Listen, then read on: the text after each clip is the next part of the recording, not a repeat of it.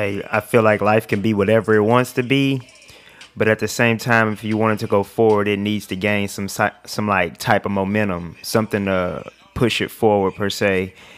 And um, the tempo of this last song I dropped, I just like the momentum of it, the way it make me feel. Like I ain't even necessarily paying attention to the words as much, but just how the beat like builds up and it peaks and then it comes back down. Like it's pretty dope. But I like the momentum that it gives off. Um, and the the uh, chords kind of sound like a chant almost. You know, we warriors. You know what I'm saying? So I feel like chants are cool and I don't know. I had this crazy idea that maybe chant rap may be a thing one day where people are literally like chanting, like kind of like how Kanye done with um, the gospel choir. I think it's gonna happen with rap where people just gonna have like open stadiums of like people just chanting stuff, bruh. Like I feel like that's the future of like the rap game.